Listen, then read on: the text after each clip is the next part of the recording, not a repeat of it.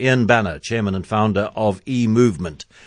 Ian, how are you feeling after an extraordinarily successful week and a wonderful race weekend?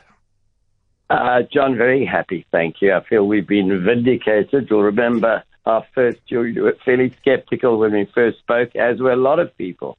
I've discovered for various reasons, but I think by putting on the E-Fest, by putting on our Africa's Green Economy Summit with 400 delegates present at Global Capital Finding African Green Economy Opportunity, where we launched uh, Go Green Africa and then Staging Electric, which I think you visited, or I hope you did, and uh, the race. You know, we've got a movement for good on the go, and we've had the ability to showcase South Africa in the way it needs to be showcased, a, a place that is working well. Ian, a couple of grumbles about uh, the quality of some of the food options and the long queues in the sense that that was overwhelmed, but very few of those. And I certainly haven't come across any complaints about anything else. There seems to have been uh, just a completely wholehearted embrace of the of the whole experience. So many grandparents and parents have written to me to say they didn't have tickets for the race, they couldn't afford tickets to the race, but they went along to the uh, to the family zones and they had such fun there because the kids were catered for and there were big screens where they could watch and and it just seems to have and goodness knows, at a time when we need a feel good vibe, it created that feel good vibe in the city. Yes, certainly, John. I mean, that's it. I'm so tired of people complaining in this country and doing nothing about the, the things they complain about. And not everybody can, but, you know, I had a vision for this, which is to do something for the environment. And the amazing thing about Formula E racing is it is absolutely cutting edge racing, as evidenced by the two breathtaking moves that we saw in the final three laps of the race. I mean, uh, extraordinary for for an out and out racer. They will that'll be celebrated for years to come. And I mean, a track that performed well. But at the end of the day, it's all about carrying a message of sustainability and net zero and showing what can be achieved at that level and that's really what motivated me to add the purpose piece, which is what it's really all about job creation, about Go Green Africa, about Africa's Green Economy Summit, etc. And we are intent on being a, an agent for change, for the positive, not just in e mobility, but the whole green economy. I want to see our Africa's Green Economy Summit being up there with the mining Indaba in terms of participation within the next three to five years with you know serious attendance, etc., and lots of money being invested in the one area. Oops. Sorry, um, Ian, you disappeared. You said the one area, and then we lost you. Thanks, John. The one area where we can really, really accelerate in this country, and that is the the, the area of renewables, power generation from renewables you might have seen at the at the electric festival that Eskom, who correctly get derided all the time for the disaster that we have around power generation, Nick Singh has developed a microgrid, produces 150 kilowatts a day, costs 3.8 million rand. One of them is powering 50 houses in the Northern Cape that never had electricity before and the equivalent would have cost 310 million rand to power through the conventional means. Now that's technology developed by Eskom. People don't know it. That's why Eskom was there. We keep people love to snigger, oh, Eskom's, you know, showcasing at our event. They are showcasing the renewable approach that they're taking and being forced to take as part of the democratization of generation.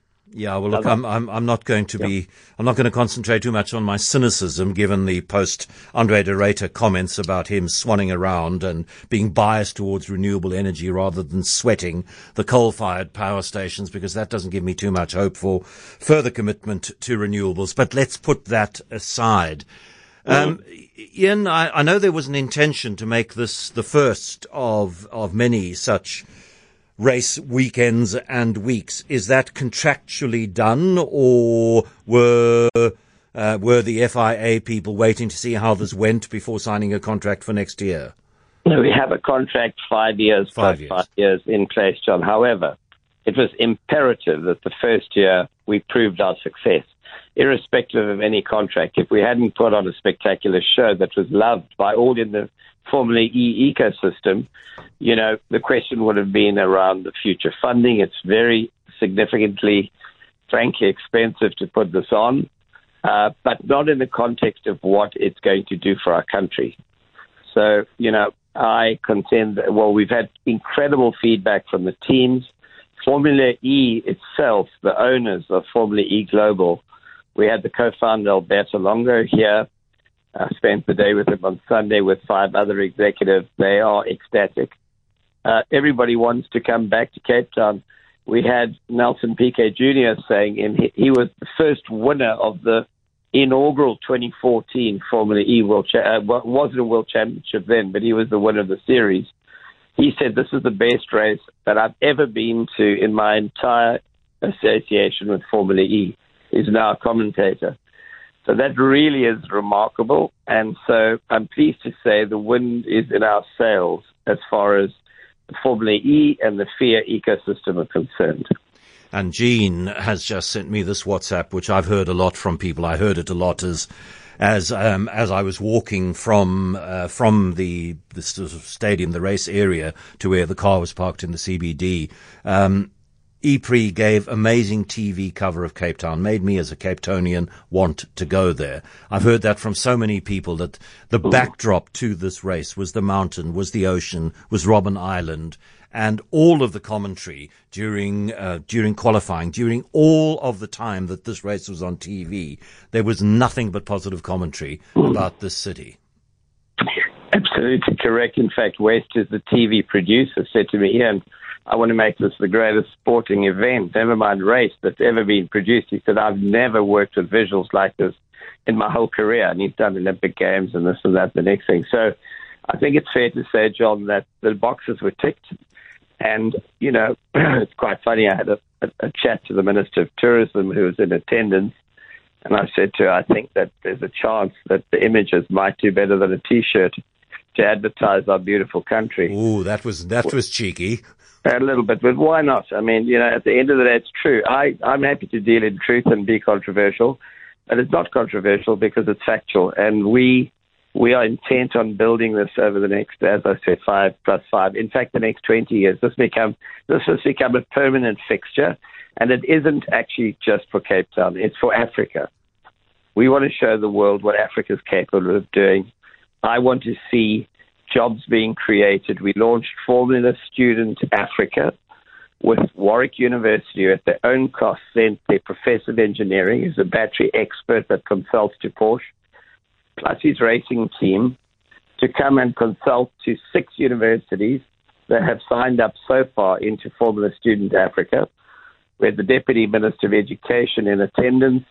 We are going to make this a program that truly educates young people at universities and technikons in e-mobility skills. And we better do that because we produce a lot of vehicles here. 40% of them, uh, sorry, 70% of them get exported to Europe. Those all have to be e-vehicles by 2030. Yeah. And my word, word has it that you might have had a little ride around in an e-vehicle. I'd love to know what you thought, John. Uh, look, I've I've been lucky enough to drive quite a few. Uh, the one I had two days in the Mercedes Benz EQA, which is, I mean, uh, and and I've I've driven in both of the um, the Audi e-trons and um, the the BMW i8, the i3. I've uh, driven the Jag I-Pace, and it is for me an unrivaled driving experience. Ian, I mean, I can't afford because that's the, there's this uh, price differential at the moment, but th- there is an absolutely unrivaled driving experience behind the wheel. I'm the same as you, John. I've had an e-vehicle for five years, the best car I've ever had, and I've had some pretty beautiful ice machines in the past. And it isn't just the talk that everybody talks about. You know, that is incredible. But in the little sardine can I have, which is an i3, the turning circle, the visibility, the total experience, it's totally different. It's so much yeah. more than just a power differential. And that's what people don't understand. And we've got to get legislation changed so that this ridiculous tax that's based on a golf cart imported something like 40 years ago changes. Ian, we could go on talking forever, but we're already three minutes late uh, for news. So thanks very much for your time and for all the work that you and the team put in. And what a pleasure it was for Cape Talk to be involved as the official media partner. Ian Banner, the chairman and founder of E Movement.